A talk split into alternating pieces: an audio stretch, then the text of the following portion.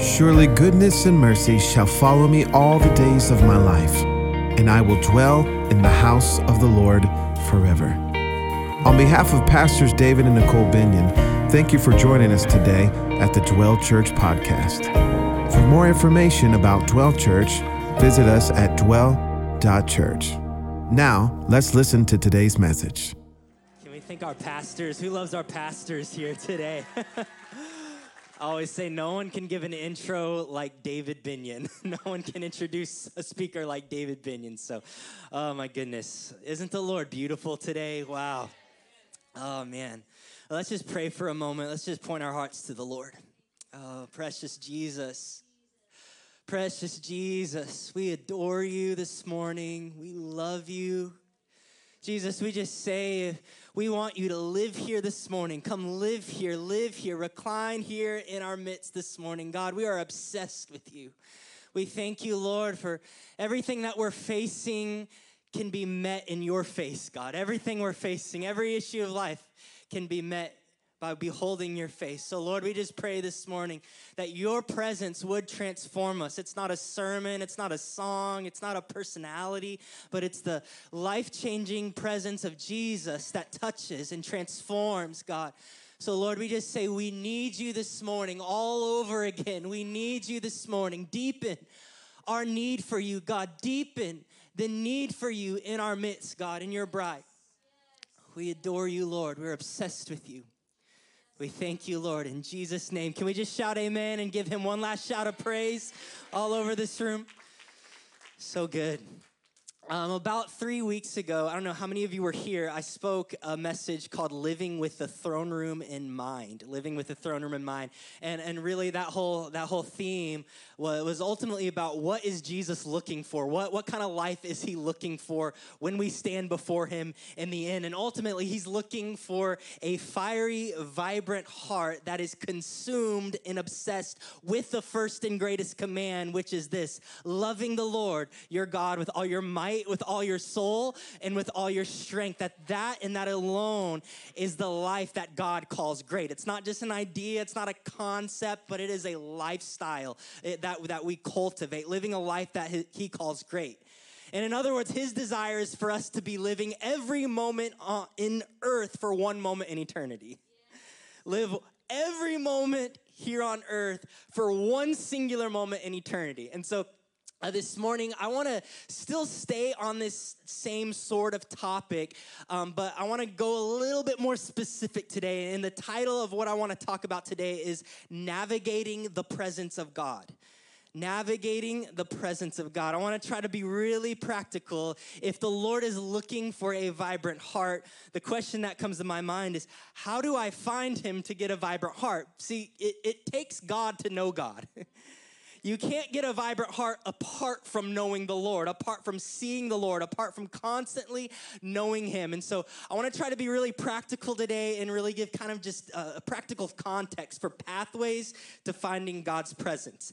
And I said a few weeks ago, if you did a survey this morning across the United States of America of all the different amazing sermons being taught, all the different themes that you could preach on today across America, I would suggest that this theme of living for a day in eternity, living for the throne room, is really not the most emphasized message preached today in most church circles. And that's okay, but I just want to suggest that as we approach the nearing of the Lord's return, in the generation the Lord returns, this message will go from the back seat to the front seat. This message will be the most emphasized message in the body of Christ in the day the Lord returns, of how do I want to stand before the throne of God in eternity? How do I want to stand there? And I have this conviction in my heart. You know, I'm sure most messages being taught today are great stuff about life application and finding your destiny. But I have this conviction just the last few months that when we breathe our last breaths, the last thing on my mind will be life application, right? The first thing, or not even the first thing, the only thing on my mind will be, where is the security of my soul lying right now? It's like, Yeah, life application, it's great, but it should be peripheral. It should not be driver's seat stuff. And so I just want to just put that before the body of Christ, that there will be a seismic shift in the body of Christ in what the conversation is talked about in the days to come, in the day the Lord returns. So I want to give just a quick review of kind of what I taught about a few weeks ago. Really the main scripture is Matthew 24:12. We can go ahead and put that up. I want to read this in the Passion Translation, Matthew 24:12. I love the Passion Translation. It says this, there will be such, he's talking about the last days. This is Jesus, the context of the last days, what to be on guard for, what to look forward to. He says this, there will be such an increase of sin and lawlessness. How many of you know that's happening, right? That those whose hearts once burn with passion for God and others will grow cold. So right here, it's amazing to me that we don't have to guess what God is looking for when we stand before him in eternity. We don't have to guess at what he calls great and successful, the life he's looking for. He gives us right here his prescription for what he is looking for when we stand before him in the throne room. And it is not defined by me, not defined by a church, but defined by Jesus himself. It is this, keep a heart that is stewarding vibrancy and passion for the Lord. That is the number one thing that Jesus is looking for in the last days. Samuel Chadwick, he's a theologian from the early 1900s. He said this, I want to read this quote. Men ablaze are invincible. Wow. Hell trembles when men kindle. Hell trembles when men kindle. I like that. I like it too, thanks. The stronghold of Satan is proof against everything but the fire of God. The church is powerless without the flame of the Holy Ghost. Destitute of fire, nothing else really counts. Possessed of fire, nothing else really matters. The one vital need is fire. Without the flame and fervor of the Holy Ghost, the church will never accomplish her mission. Fire. The fire of God. So, you know, anytime we talk about these, I call them Christianese words, like fire of God or a vibrant heart. That can sound so like ethereal and like, what does that even mean sometimes?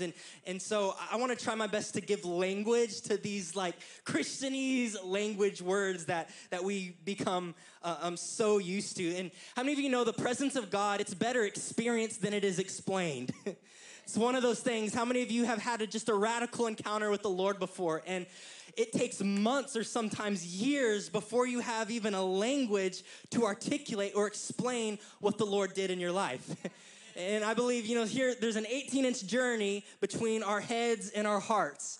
And when the Lord marks us so deeply in our hearts, we have heart knowledge of what he did, but it takes years or months sometimes to get that heart knowledge up here to where we're like, oh, that's what it was. That's what you did in my heart. That's what the Lord did. And so this morning, how many of you have heard of a cartographer? Cartographer. So cartographers, the purpose of a cartographer is to meticulously draw and produce maps for the use of public use. And so really my goal, what I want to do this morning is to serve as somewhat of a spiritual cartographer, to create a spiritual map for you of pathways that take us to the presence of God, where we know practically how I can get a vibrant heart, how I can get fire in my heart. I remember when I was like 16 or 17, maybe 10 years ago, I had this dream. I don't remember if it was a dream or it was a vision exactly, but I had this dream. I was standing in front of this amusement park. I think it was Magic Kingdom in Disney World. And I was standing outside the gates, and I was a crew member, a cast member there, and my goal, or not my goal, but my purpose was to be a tour guide.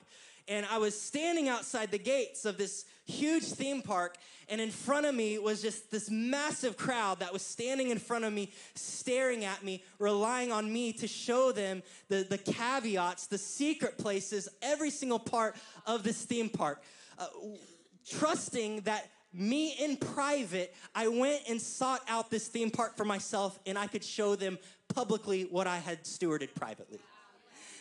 The thing is, in this dream, I had not been to the Magic Kingdom Park. And I was standing there, and I had this weight of responsibility on me. And I immediately woke up, and I knew exactly what the Lord was saying. I felt like the Lord was saying this theme park represented the depths of the presence of God. It represented the depths of his heart, the depths of who he is, of his presence. And the people in front of me were the people that he would eventually entrust me to lead as a spiritual tour guide into the places of God's presence. And my responsibility above anything else was to know this park in secret, to know his presence in secret so I could lead people there publicly. And I believe that's a responsibility for so many of us in this room. Your private life. God does not develop us in public. He develops us in secret. It's just, there's no other way around it. He always develops us in secret. He doesn't develop us in public. He always develops his greatest treasures in secret. And so a lot of the things I want to share today, I want to be a tour guide into the presence of God. And on a lot of the things that I'm going to share today, most of us have probably ever heard before. But how many of you know that sometimes we're thinking, God, I'm facing this wall right now. I'm facing this. I need breakthrough. I need a fresh word from the Lord. And many times the goal of the Lord for us is not to give us a fresh word, but it's to remind us of what he's already deposited in us and just to dig out what he's already said, what he's already given us. I want to read just on that 2 Peter chapter 3. He says this, "This is my second letter to you, dear friends. And in both of them, I have tried to stimulate your wholesome thinking and refresh your memory." Refresh your memory. Not a brand new revelation, but refresh what revelation God has already trusted you with. Sometimes he's not going to trust us with something new because we haven't properly stewarded what he's already spoken to us. He's a good steward of what he entrusts to us. And so we communicate to heaven what we are to be trusted with by what we're stewarding right now. And so this is my second letter to you. I've tried to stimulate your wholesome thinking, refresh your memory. I want you to remember what the holy prophet said long ago and what our Lord and Savior commanded through the apostles. How many of you have ever been to the grocery store and you're going to cook something at home and you're going to buy ingredients and you think, oh, I don't know if I have this ingredient at home or not. I'm just going to get it anyway. And you go home and you realize, oh, I had this the entire time in my pantry. It was already there. I just didn't dig it out. And for some of us, it's like the opposite. It's like, oh, I know I had that at home. And you get there and it's like, oh, I don't have it. Now I have to make a second trip to the grocery store. But I really feel like the Lord is inviting us to dig into the pantry of our memories this morning, to dig in to the pantry of our revelation of what he's already said, of what he's already spoken. Dig out, dust off that revelation, dust off that encounter, and bring it to the Lord and say, oh, this is a pathway to your presence right here. This is an entry point of access to knowing you. So I shared many times my story of most of my life. Depression and anxiety has been a really big struggle for me, especially in my teenage years. And I would have moments of victory where the Lord would completely wipe it away, and then I would just kind of sink back into it, and it would just kind of just go up and down, like kind of like a roller coaster. And when I was 22 years old in 2018, I had the most radical encounter with the Lord that I have ever had up to that point. I didn't even know it was possible for the Lord to meet me as deeply as he did.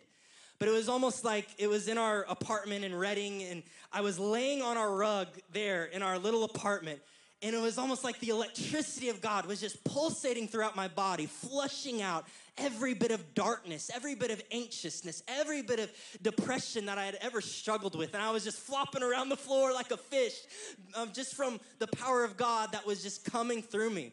And I remember the next 9 or 10 months, I was just like living in euphoria. I was just like, oh my God, I didn't even know peace like this existed.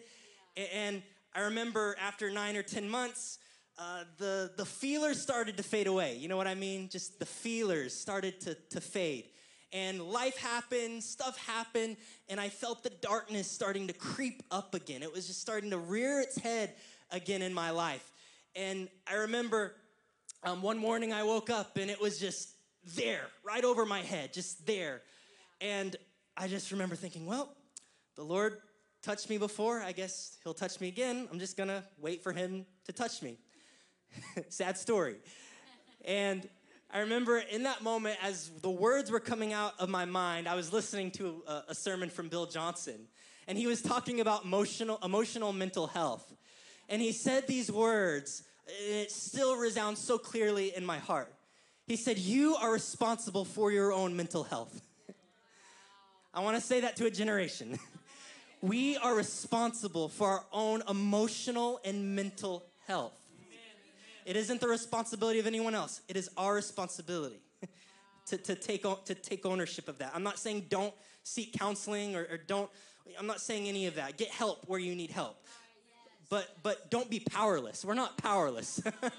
I mean, Jesus is in us. The conqueror of nations is in us. Like, how can we be dry if there's a river flowing through us? Like, that's who's in us right now, right? We just got to remind ourselves what's already in us. And so he said that, take ownership. And he said, stop waiting for your next prophetic word to come. Stop waiting to go to that next conference. Stop waiting for that next pastor to lay hands on you and break it off of you. Get up and fight this on your own.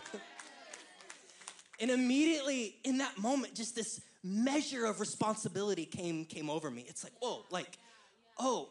And I remember immediately all these prophetic words flashed in my mind, everything that the Lord had promised me. I'm like, oh, me stewarding my mental health, me stewarding my inner world is dependent on how well I walk out my promises, on how I walk out. See, God is obligated to make sure all your prophecies come forth, but he is not obligated to make sure of its potential. I want to say that again. He is obligated to fulfill every promise he gives us, but he is not obligated to fulfill our potential. That's up to us. That's up to us co-laboring with him. So I remember just getting up and forcing myself little by little, whittling that darkness away. And just, I'm going to talk more about it in a few minutes, but it broke over me that day. That day just completely broke over me. And it's one thing for the Lord to break something over you. It's another thing for him to say, hey, what I deposited in you, it's already there. Dig it out. Dig it out and get breakthrough for yourself. And I just want to say that for all of us, every single person in this room today has the capacity to find God for yourself. You don't have to rely on a worship team or a pastor. Every single person, you have the ability to find the depths of his presence for yourself. It's there. He's not a robot. It's not like a, it's not a formula. He's a person. How many have ever felt the Lord so strongly on one specific song, and it's like, that's the song, and you sit and you do it for 2 weeks, and then all of a sudden, after the third week, oh, I don't feel him anymore on this song. Why? Because he's a person. He wants you to find him in different ways. He's not a bad father where he teases you. He's saying, hey, I want you to grow in this area. Come find me here now. Come find me here. It's already inside of you. It's already inside of you. So this morning, I want to give three pathways that I have found in my life, three pathways to navigating the presence of God that ultimately bring a heart that is vibrant for him. I said a few weeks ago that every single person on the earth will reach a day in their lives where retirement comes, or the career ends, or the kids move out, or the businesses sell, or if you're in ministry, the crowds leave, the sermons stop coming, and we will all be met with this question that will confront us. And the question is this: what well did our hearts drink from throughout our lives? What was our satisfaction? What was our reward? Was the career the reward? If you're in ministry, was the people's applause the reward? Was the crowd, was that the reward? What was the reward of your soul? And I want to say this, do not wait until you're in that day, till you're 60, 70, 80, to begin digging that well with the Lord. Dig that well of intimacy now. Find that pathway to his presence now. Ask yourself, what well is my soul drinking from? What well? All right. Number one, the first pathway, the pathway of praise and thanksgiving. I love this. The pathway of praise and thanksgiving. Pastor Nicole spoke on Thanksgiving a couple weeks ago, and so I'm probably going to reiterate a lot of the amazing things she said, but I believe you can never overemphasize the power of thanksgiving, the power of gratitude in the presence of God. And thanksgiving is, it's one of those things that is so simple that it is easily missed as the body of Christ. How many of you know the most simplest things in the body of Christ are the things that we easily look past, we easily overlook? It's like, oh yeah, thankful, I know that. Like, just, okay, yeah, Thanksgiving, I get that. Now tell me about, spiritual portals and vortexes and all those other things. Like, let's move past that. It's like, no, there is no moving past the doorway of thanksgiving. That is forever the front door to God's presence. We never move past that. Never move past a grateful heart. It's like, I don't want to know about portals and vortexes if I'm an entitled, nagging person and I'm not grateful. Like, what's the point of that? Like, you have to be grateful. You have to have gratitude in our hearts. Gratitude. And I want to suggest it is scripturally impossible to consistently encounter the Lord apart from a heart of gratitude. And the scriptural prescription that God gives us, that God defines for how he wants us to engage him, is through thanksgiving. Notice, we don't get to define how we seek the Lord. He has already defined for us how he wants to be engaged for us. And so we must adjust to him. He will not adjust to us, right? We are in God's world. He's not in our world. He is Lord. He has lordship. He gets to tell us how to be engaged. And so Michael Miller from Upper Room, he preaches an incredible sermon called The Little Hinge. And he calls Thanksgiving the little hinge on the door of God's presence. The little hinge. Every single person in this room, if you're sitting here, you walked through one of these doors to get into the room. Hopefully no one came through the ceiling. I don't think that happened, but I'm sure every single person in this room walked through a door to get in here. And more than the door, there are hinges that hold that door open, that bring it access, that open it up and close it. If you remove hinges from the door, what do you get? I would say all you get is a wall. I want to suggest the moment you remove thanksgiving, the hinge, from the door of your heart, you get a wall between you and your awareness of God's presence. I'm not saying you get a wall between you and the Lord. He never leaves us. He never forsakes us. But we get a wall between us and our awareness of his presence. How many of you have ever felt the presence of God when you had a terrible attitude? No one, right? Right? No one. How many of you have ever felt the presence of God when you had a grateful attitude? Oh, yes. Right. Do you see a common theme here? Gratitude is forever the entryway to the presence of God. Yes. Just like a door without hinges creates a wall, a heart without gratitude creates a spiritual wall between us and the Lord. We talk about this a lot. Psalms 104, enter his gates with thanksgiving and his courts with praise. And so right here, God gives us his prescription for how he wants to be engaged.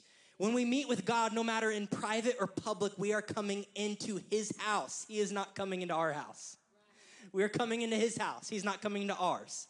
See, Jesus is always the guest of honor, but the moment he shows up, he immediately becomes the host. He immediately becomes the host. He's the guest, but he immediately becomes the host when he shows up.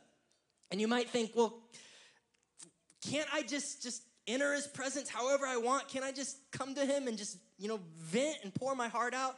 And it's like, I want to say, God hears every prayer. He hears the SOSs in the middle of the night. He hears those long Hail Mary prayers that you throw up.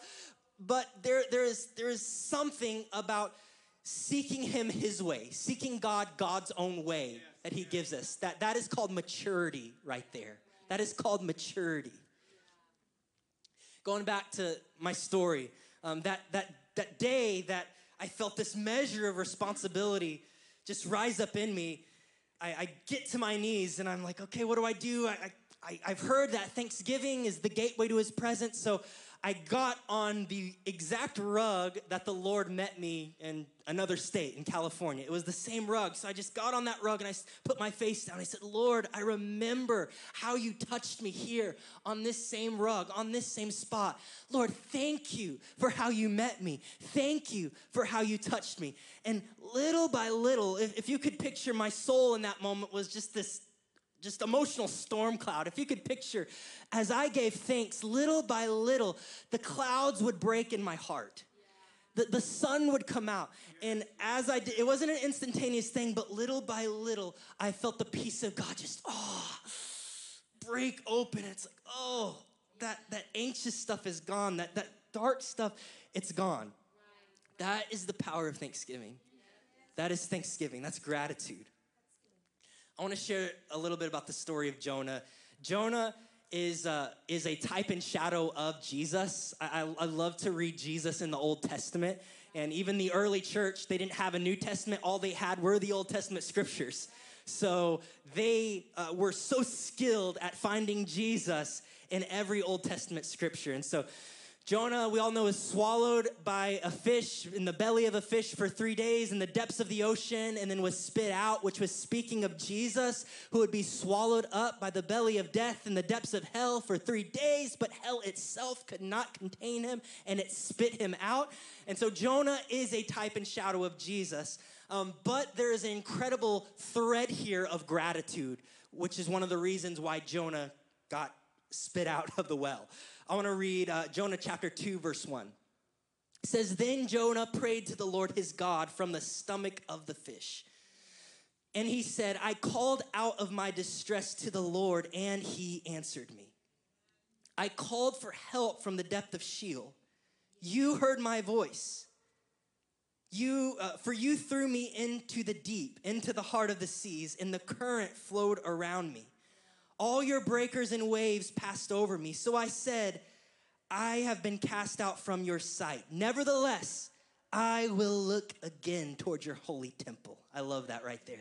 I will look again. Water encompassed me to the point of death. The deep flowed around me. Seaweed was wrapped around my head. I descended to the base of the mountains. The earth with its bars was around me forever. But you have brought my life up from the pit, Lord my God. While I was fainting away, I remembered. I remembered. There it is again. I remembered the Lord. I want to suggest your breakthrough may not be some fresh new thing. It may be what God has already done in your heart. Remember. Remember. And my prayer came to you, into your holy temple. Those who are followers of worthless idols abandon their faithfulness. Here it is. But I will sacrifice to you with a voice of thanksgiving. That which I have vowed, I will pay. Salvation is from the Lord. Look right here what the result of that cry of thanksgiving was. Look at the fruit of this. Immediately it says this.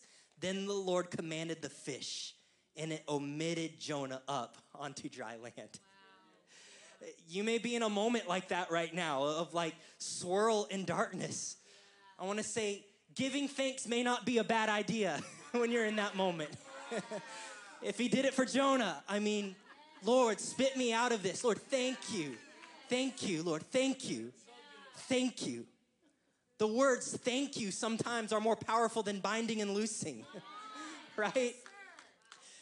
See, there's a difference between a demonic attack and God's pruning. There is. You can't rebuke away God's pruning. You can't bind and loose God's pruning. You're just going to wear yourself out pacing. The best way to embrace the pruning of the Lord is to stay low and stay thankful. Stay low and stay thankful. It's the pruning of the Lord. And please hear me, many circles really teach that sickness is from God and sickness is God's punishment. I just want to say that is not the pruning of the Lord. That if you are sick, if you have disease, there is healing available. That is not the hand of God in your life. That is a demonic attack. I just want to say that because things can get really swirly like that. But the pruning of the Lord. Notice Jonah gave thanks before he was spit out of the well, not after he was spit out. And see, what Thanksgiving does, it creates an atmosphere in our hearts. Thanksgiving, what did I put here? It always gives us the emotional experience of breakthrough before the breakthrough actually happens. It's what Thanksgiving does. It creates an atmosphere of breakthrough within our hearts. And whatever kingdom we are cultivating within us will always manifest in the kingdom around us. I want to say that again. Whatever kingdom, emotional kingdom or spiritual we are cultivating inside of us, it always comes forth in the kingdom around us. That's why I believe grateful people attract breakthrough. Why do they attract breakthrough around them? Because they have cultivated gratitude within them. Whatever you cultivate within you will always manifest around you. That's why I believe Moses, he was born into slavery as an Israelite, but why did God have him raised in a palace? I want to suggest because he needed him to learn the ways of royalty and to become a king internally so he could manifest that externally. Because, I want to say this, listen, a man who is enslaved internally can never free people who are enslaved externally. You have to be free inside before you can free people outside. Cultivate your emotional space with gratitude. The kingdom within us will always become the kingdom around us. And believe me, there's a place when you come to be with God, there's a place for venting and pouring your heart out. We see that in the Psalms. King David is always breaking his heart open. But he always ties it back to God, you're good. God, you're faithful. He never accuses the Lord. I've heard many Christians who, I don't know if I should say this, but okay. Many who think it's okay to cuss the Lord out. I'm just like, this is the Lord we're talking about. Have you ever tried to do that to your wife? I hope not, but what would that do to our relationship? It would damage it. And you might say, oh, he's God, he can handle it. Yeah, he can handle it, but there's a fear of the Lord. I'm talking about the fear of the Lord. It's like, he is my holy one. He's my beautiful one. We're going to be judged for words we say. I just want to say that. In Matthew, it says, we will be judged and held accountable for every careless word come out of our mouths. It doesn't say, you'll be judged, unless you're being vulnerable with the Lord or unless you're venting. It's like, no, that's what the scripture says. I just want to say that. There needs to be a fear of the Lord when it comes to communicating with the God of the King of glory. You know, he is the King of glory. He is that. And I've realized if I ever go into the presence of God to be alone with him, and I come back and I come out the same as I was when I went in, I wasn't praying, I was complaining. I was complaining. It's like Emily can tell. It's like, go back in there and talk to him and come back out when you're different. It's like, we need that sometimes, right? Philippians 4 Verse 4, rejoice in the Lord always. I'll say it again, rejoice. Anytime the scripture states the same word twice, always pay attention. What does rejoice mean? It means do joy over and over until you become joy. Let your gentleness be evident to all. The Lord is near. Do not be anxious about anything, but in every situation, by prayer and petition, with thanksgiving, present your requests to God, and the peace of God, which transcends all understanding, will guard your hearts and your minds in Christ Jesus. See, in order to experience the peace that surpasses all understanding, I need to give up my right to understand. And that requires humility. How do I get humility? Cultivating gratitude. to experience the peace that surpasses all understanding, give up your right to understand. I've discovered it's impossible to be thankful and anxious at the same time. It's impossible to be thankful and depressed at the same time. It's impossible to be thankful and discouraged at the same time. The last scripture I want to read on this point. I want to read Romans chapter 1, right at the beginning of Romans. I think it's so important to see what the first words spoken anytime you read a book, anytime you open a new book of the Bible.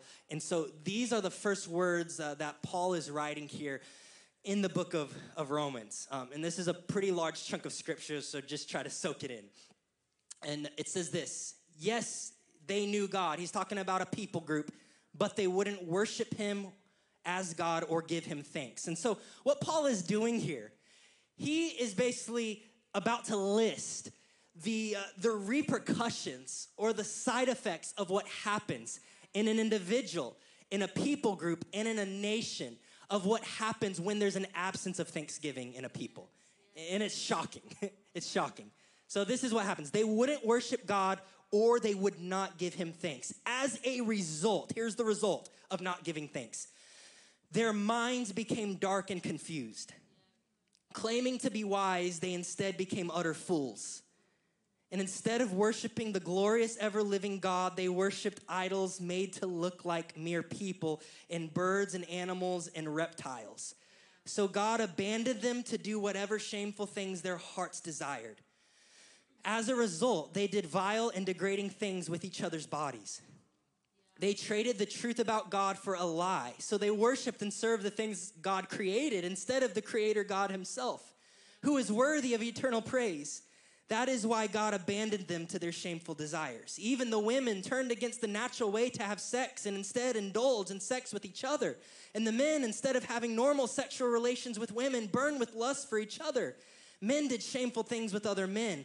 And as a result of this sin, they suffered within themselves the penalty they deserved.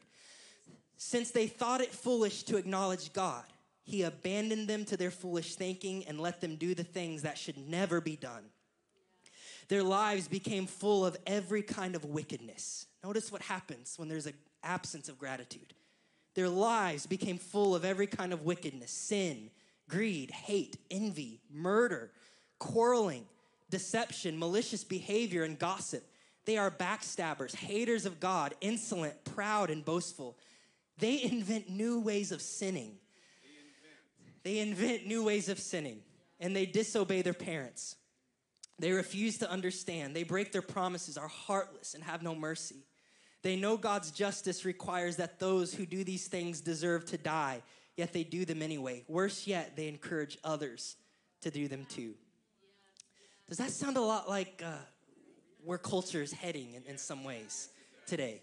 Does that sound really familiar to what's happening right now? It's like we're living in an age where darkness isn't even trying to hide itself anymore. It's just there in your face. And when you hear this list, this myriads of sin and awful behavior, you think, wow, there must be so many remedies to fix this. But really, all of these things come down to one thing, or yet an absence of one thing, which is a heart of gratitude in a people, a heart of gratitude in a culture. And I believe the Lord is raising up houses like these to show culture what purity really means, by cultivating gratitude, by cultivating thankfulness, thankful heart. The remedy is quite simple. It's be in repentance and be thankful. Be in gratitude. In First Chronicles 16, David employed Asaph. He assigned Asaph to give thanks. Asaph's one job all day was to give thanks to the Lord. And the entire nation of Israel prospered. Yes, yes. See how David honored and valued the presence of the Lord, and the entire nation prospered right there. Second thing I want to say, number two, the pathway of consecration. I believe with all my heart, there is a return to the sacred in the church. I want to say that again. There is a return to the sacred in the body of Christ. There's been a cheapening of what God calls holy in many circles. There's been a cheapening of what he calls holy and sacred. And I've discovered one of the greatest pathways to knowing the presence of Jesus is connected to how deeply I value him in private, how deeply I value him in secret. Yeah. Mark 4:24, he said to them, "Take heed what you hear. With the same measure you use, it will be measured to you. And to you who hear, more will be given. For whoever has, to him more will be given. But to whoever does not have, even what he has will be taken away from him." I want everybody to hear this or write this down. This is really heavy on my heart this morning. The only way to increase what I have in God is to consistently go after more in God. I'll say that again. The only way to consistently, what did I write? I forgot. I was trying to be all profound here and just, the only way to increase what I have in God is to consistently go after more in God. See, in Exodus, we see Moses, it says Moses left the tent, but Joshua, what did he do? He remained in the tent. This is the only scriptural evidence for us that shows how the younger generation needs to attain more glory than the previous generation did, is that it requires more on the altar than what the previous generation laid down. It's like the ceiling the previous generation has for us becomes our floor. It's like the standard they raise for us, we can't just meet that standard. We have to go a step beyond that standard to experience a greater level of the fire of God. Moses went away because that was his standard, but Joshua knew to get to the promised land, to get to where I know the glory, the promised land for this people, I need to remain in the presence of God. I need more hours. I need more sacrifice. I need more blood, sweat, and tears. That is the only scriptural prescription for us to attain more than what the next generation did for us. I've discovered, so in Mark, this scripture in Mark, the measure that you use to encounter God is the measure he will use to encounter you. The measure, you determine the measure of surrender, he determines the measure of transformation. With the measure you use, it will be added unto you.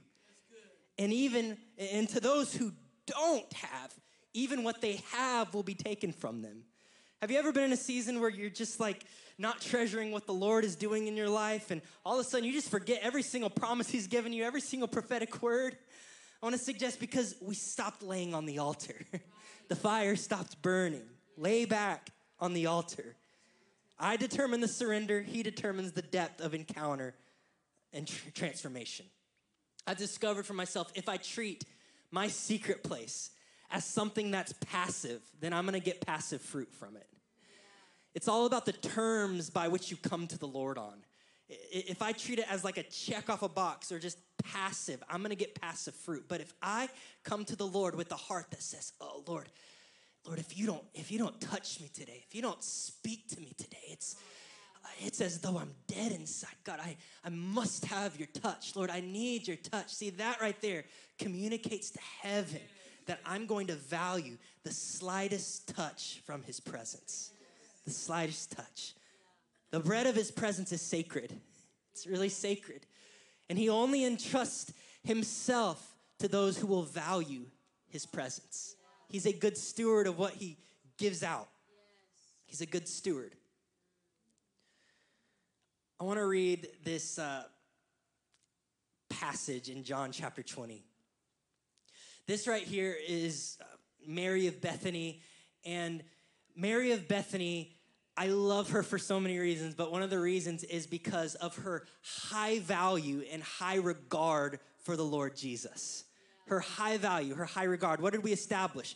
The measure you use, the value you use for the Lord determines the measure of God you'll experience. So this is Mary's heart for the Lord. And every time I read this, it always brings tears to my eyes. This is when Jesus was buried and the tomb was rolled away, and she went to the tomb in John chapter 20. It says, "Now Mary stood outside the tomb crying. As she wept, she bent over to look into the tomb and saw two angels in white seated where Jesus' body had been, one at the head and the other at the foot. They asked her, "Woman, why are you crying?" "They have taken my Lord away," she said, "and I don't know where they have put him." Yeah. At this, she turned around and saw Jesus standing there, but she did not realize that it was Jesus. He asked her, "Woman, why are you crying? Who is it you are looking for?" Thinking he was the gardener, she said, "Sir, if you have carried him away, tell me where you have put him, and I will get him." Jesus said to her, "Mary." She turned toward him and cried out in Aramaic, "Rabboni," which means teacher. Verse 18, Mary went to the disciples with the news, "I have seen the Lord." What a statement. I have seen the Lord. I don't know about you. Whenever I get touched by the Lord, you don't have words for it. All you can do is just, I have seen the Lord Jesus. He has touched me. I don't know what he did in me, but I have seen him. I have seen the Lord. What a testimony right there. The first time, really, the salvation story was shared in the words, "I have seen the Lord." I have seen the resurrected Lord. And I read this and I think, you know, Mary was asking for a dead body. Where have you placed him? And I think, what is a little girl gonna do with a dead body? And I think, you know, lovers, they don't think about logic. They just think about, I need the one I adore right now. I don't care what form I get him in. I just need the one I adore. They don't think about the stuff. They just give me Jesus. Give me him at any cost. Give me the Lord Jesus. I need the Lord. And I believe the Lord is resurrecting that cry in his bride all over the earth is, where have you put my Lord? That he's raising up a people who are willing to lay down hours in the secret place, hours in the prayer room to find the depths of his presence. And they're leaving the secret place with this testimony. I have seen the Lord. I have seen the Lord. It's the most powerful phrase. I just want to say, give him your everything. Refuse to treat Jesus as common. Consecrate your time with him. The measure you value him will be the measure he entrusts himself to you. I want to end with this last one. Clay, you can go ahead and help me out, bud. Number 3, the third pathway to find his presence is through the pathway of the crucified life. The crucified life.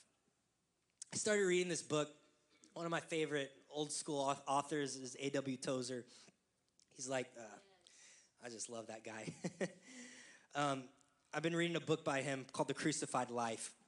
And it's just so marked me about really what this Christian life is about. It isn't like a celebrity superstar thing. Like Jesus demonstrated what it is by wearing a uniform of wood. Like, that's what it's about. It's about going low. It's about dying. It's about death to self. That's what it's about. He said this, "I never preached to big crowds, or at least not in my own church, but I preached a consistent Christ. The desire of wanting to get a following, to be well known, to get a reputation is not for those who are living the crucified life. Those who walk and live the crucified life have no desire for these things and are willing to lose their own reputations if they must in order to get on with God and go on to perfection. They seek no place, no wealth, no thing. Those who truly long after God will not turn their heads to be elected anywhere to anything. Only static Christians seek after high ecclesiastical positions." What did the devil desire? We established that a few weeks ago. He desired the high place. He said, "I will go to the high place. I will go to the place of the north." What place did Jesus desire? He went as low as anyone can get into the depths of death. He says, "Those living the crucified life do not seek place or wealth or fame or high positions. Rather, they want to know God and to be where Jesus is. Only to know Christ, that is all. The seekers after God are deeply dissatisfied with mere form. You cannot fool them with painted toys. They want content. Such seekers after God are impatient with the substitutes being offered today. When you do not have anything real inside of you, you try to get something on the outside that suggests something real is going on the inside. It is a well-known fact that when the fire goes out in the furnace, they paint the outside to make it look like as if the fire was still there. What we have come to is this. This is his prescription he gives us, is that the people of God are not shocked enough by Calvary. The people of God are not shocked enough by Calvary. A man dying on a cross on a hill outside Jerusalem. And not just a man, but the God-man dying for the sins of the world. Why does this leave them so dull and unmoved? The recent outburst of modern theatrics in the church has now taken over, and the seekers of God don't like what's happening, and the hungry-hearted saints of God don't want it, so they read with great eagerness the lives of holy men in the past, from centuries past. What I believe A.W. Tozer is saying is that if you want to burn for Jesus, if you want a lifestyle of longevity, of knowing him, it requires stewarding a heart that is tethered to Calvary, that is tethered to the cross, tethered to the sufferings of Jesus. I believe in my heart there are depths and realms of the presence of God that we can find only through going through the crucified life, only through laying our lives down, only through saying yes to him, going low. And I would never try to equate my little issues here on earth with what Jesus went through on the cross.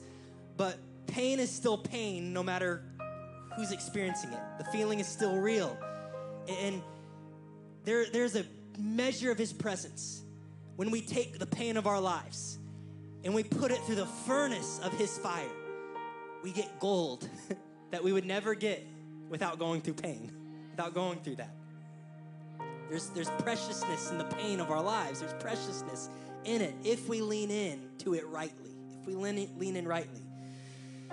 Anytime I've ever gone through a season of betrayal or just any type of whirlwind where it feels like, oh, this feels like the crucified life.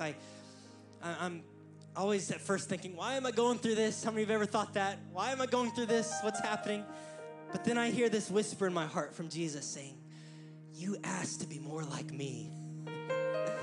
Didn't you ask to know me more deeply? Didn't you ask to be more like me?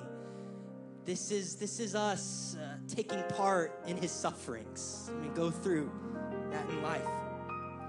See, I feel like much of the modern church has redefined Jesus into our personal genie in a bottle, really, where we get our wishes, and that's just not the biblical Christian life. That's not it at all. And I know many kind of say, hey, just focus on the resurrected Jesus. Don't think of him being on a cross. Just forget about that. And I get that. He is high and lifted up. He is high and resurrected. He is not on a cross anymore. He is not on a tree. But there's a reason God did not restore his wounds. There's a reason why he still has a hole in his side. There's a reason that Paul said, I resolve in my heart to know nothing but Christ Jesus and him crucified. A man who memorized the entire Torah said, I resolve to know nothing but him and the cross, him and his wounds, him and the crown of thorns, him and him crucified. In Philippians, he said, I want to know Christ and the power of his resurrection and the fellowship of his sufferings, being conformed to him and death. We need to know him as both the man who is high and lifted up, who is our king and our victor, who's coming again, and as the God-man who bled and died, our suffering king, our suffering king, our suffering king. I heard it said before, a Jesus with no cross is philosophy, and a cross with no Jesus is religion. Say that again. A Jesus with no cross is philosophy, and a cross with no Jesus is religion. See, anytime stories of the early apostles, anytime people would come claiming that they saw Jesus in the flesh, resurrected Jesus, the first question they would always ask them, did the man you saw, did he have holes in his hand? If he did, that was Jesus. If he did not, that was not Jesus. It's our suffering king, our suffering king. And you see many of the apostles were not motivational speakers or life coaches. They were not cheerleaders. They were lovesick martyrs. They were lovesick martyrs. Historians say Peter was in Rome, and there was a mass persecution happening in Rome at the time, and Peter decided to flee Rome. And as he was leaving the city, legend tells it, stories tell it, it's more of a legend. Many historians are really agreeing on this, that as he was leaving Rome, Jesus appeared to him in a vision and asked him, "Where are you going? Where are you going?" That's all he said. And Peter, being convicted of this, turned around, went back to Rome, and faced his death by dying on an upside-down cross. Faced his death. James, the brother of Jesus, was arrested and stoned, and one account says that James was thrown from the pinnacle of Solomon's temple and then given a deadly blow to the head from a club. This is the brother of Jesus. He was the bishop of Jerusalem at the time. Apostle Thomas, many say he was speared to death in India by soldiers. It is said of James, the brother of John, not the brother of Jesus, as he was being led to his execution. I love this story. Historians say that one of the Roman soldiers who was leading John to his execution was so moved by his courage, by James's courage in the face of death, that he himself, the soldier, made a sudden profession of faith in Christ. At this sudden change of heart came with the price, as both Apostle James and the soldier were executed that day. These are we're talking about our lineage of faith. These are our forefathers right here. They weren't celebrities. They were martyrs. They were lovesick martyrs who knew that this Jesus is a Jesus worth laying myself down for. He's a suffering king. And I'm saying all this not to suggest that we're going to be martyrs or anything like that. But what I am saying is that there is a pathway to his presence that is available to us by finding a depth of him that only comes through suffering, only comes through the crucified life, through suffering, the crucified life. The excerpt in the Gospels of Gethsemane is a really special place of Scripture for me personally, because it's really the only time in Scripture we get a window into what Jesus' private time with God looked like. See, Jesus taught about prayer. He taught about being one-on-one with God, but every time in Scripture it says Jesus went up the mountain to pray. He went up the hill to pray. We never get told what happened, what went on. And when I get to heaven, I can't wait. Among other things, I want to know, what was that like? What did those interactions with the Father look like? But here is the only time in Scripture we get a window into what that one-on-one dialogue looked like between him and the Lord. I want to read in Luke chapter 22. This is our suffering king. This is the depth of God he found in the midst of suffering. It says, Jesus went out as usual to the Mount of Olives, and his disciples followed him. On reaching the place, he said to them, "Pray that you will not fall into temptation."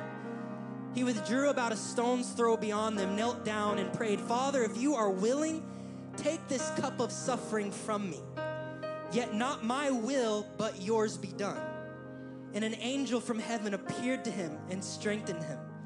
And being in agony, I love this, being in agony, he prayed more earnestly.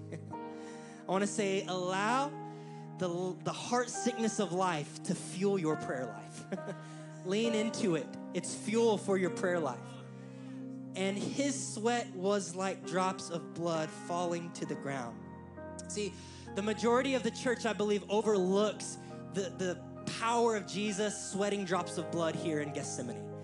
Many just look at him shedding blood at the whipping post or shedding blood on the cross as the only time his blood redeemed. But his blood, I want to suggest, did not only redeem on Calvary, but it redeemed in Gethsemane.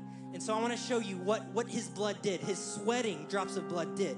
Number one, sweating drops of blood served the purpose of Jesus bringing healing and restorations to our emotions, to our pain and our sorrow. So I just want to say, Jesus did not shed his blood only for your sins. He shed his blood intentionally for your emotional, mental trauma. He shed it for restoration by sweating drops of blood. Number two, sweating drops of blood here in the garden overturned the curse of the earth from Genesis. Where was the curse of earth given? And where? The Garden of Gethsemane, or not the Garden of Gethsemane, the Garden of Eden. getting ahead of myself. Where did Jesus sweat drops of blood? In a garden. In a garden. In Genesis, it said, cursed is the ground because of you. What was cursed? The ground. Why? See, I believe that anytime Scripture gives us specifics, it is never given to us just so we could overlook it. It's always intentional. So why was it important for the writer of Luke to say, Jesus sweat drops of blood and it went into the ground? He could have just said, he sweat drops of blood, period. But no, he sweat drops of blood and it went into the ground. And this is why. Cursed is the ground because of you. Cursed is the ground because of you. The Bible could have just said he just sweat drops of blood, but the very ground was redeemed. Verse 17, through painful toil, this was the curse. You will eat the food from it all the days of your lives. It will produce thorns and thistles for you, and you will eat the plants of the field. By the sweat of your brow, you will eat food until you return to the ground. So the curse was, by the sweat of your brow, you will eat food. And what did Jesus do in the garden to redeem the curse of work? He sweat drops of blood. This is our suffering Savior. This is what he did. With the first Adam lost in the garden through pride, the last Adam restored in a garden through humility. And this portion of Scripture, Jesus says, Father, if you are willing, take this cup of suffering from me. And I'm sure everyone in this room reads this, and your first thought is, oh, Jesus was asking for the cross to be removed from him, right? How many of you have ever heard that or believe that? I have a different interpretation. This doesn't mean it has to be your interpretation, but my interpretation is quite different from that. See, I believe that Jesus was not asking God to remove the cross from him. He knew he had to go to the cross. I believe Jesus was asking the Lord to redeem him or to save him from premature death in the garden. And I want to explain that.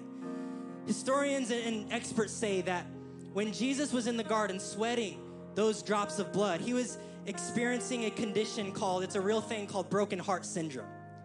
And it's also called stress-induced cardiomyopathy. It's where parts of the heart enlarge and weaken to where it can't pump enough blood to meet the body's needs, and the person ends up dying because of that.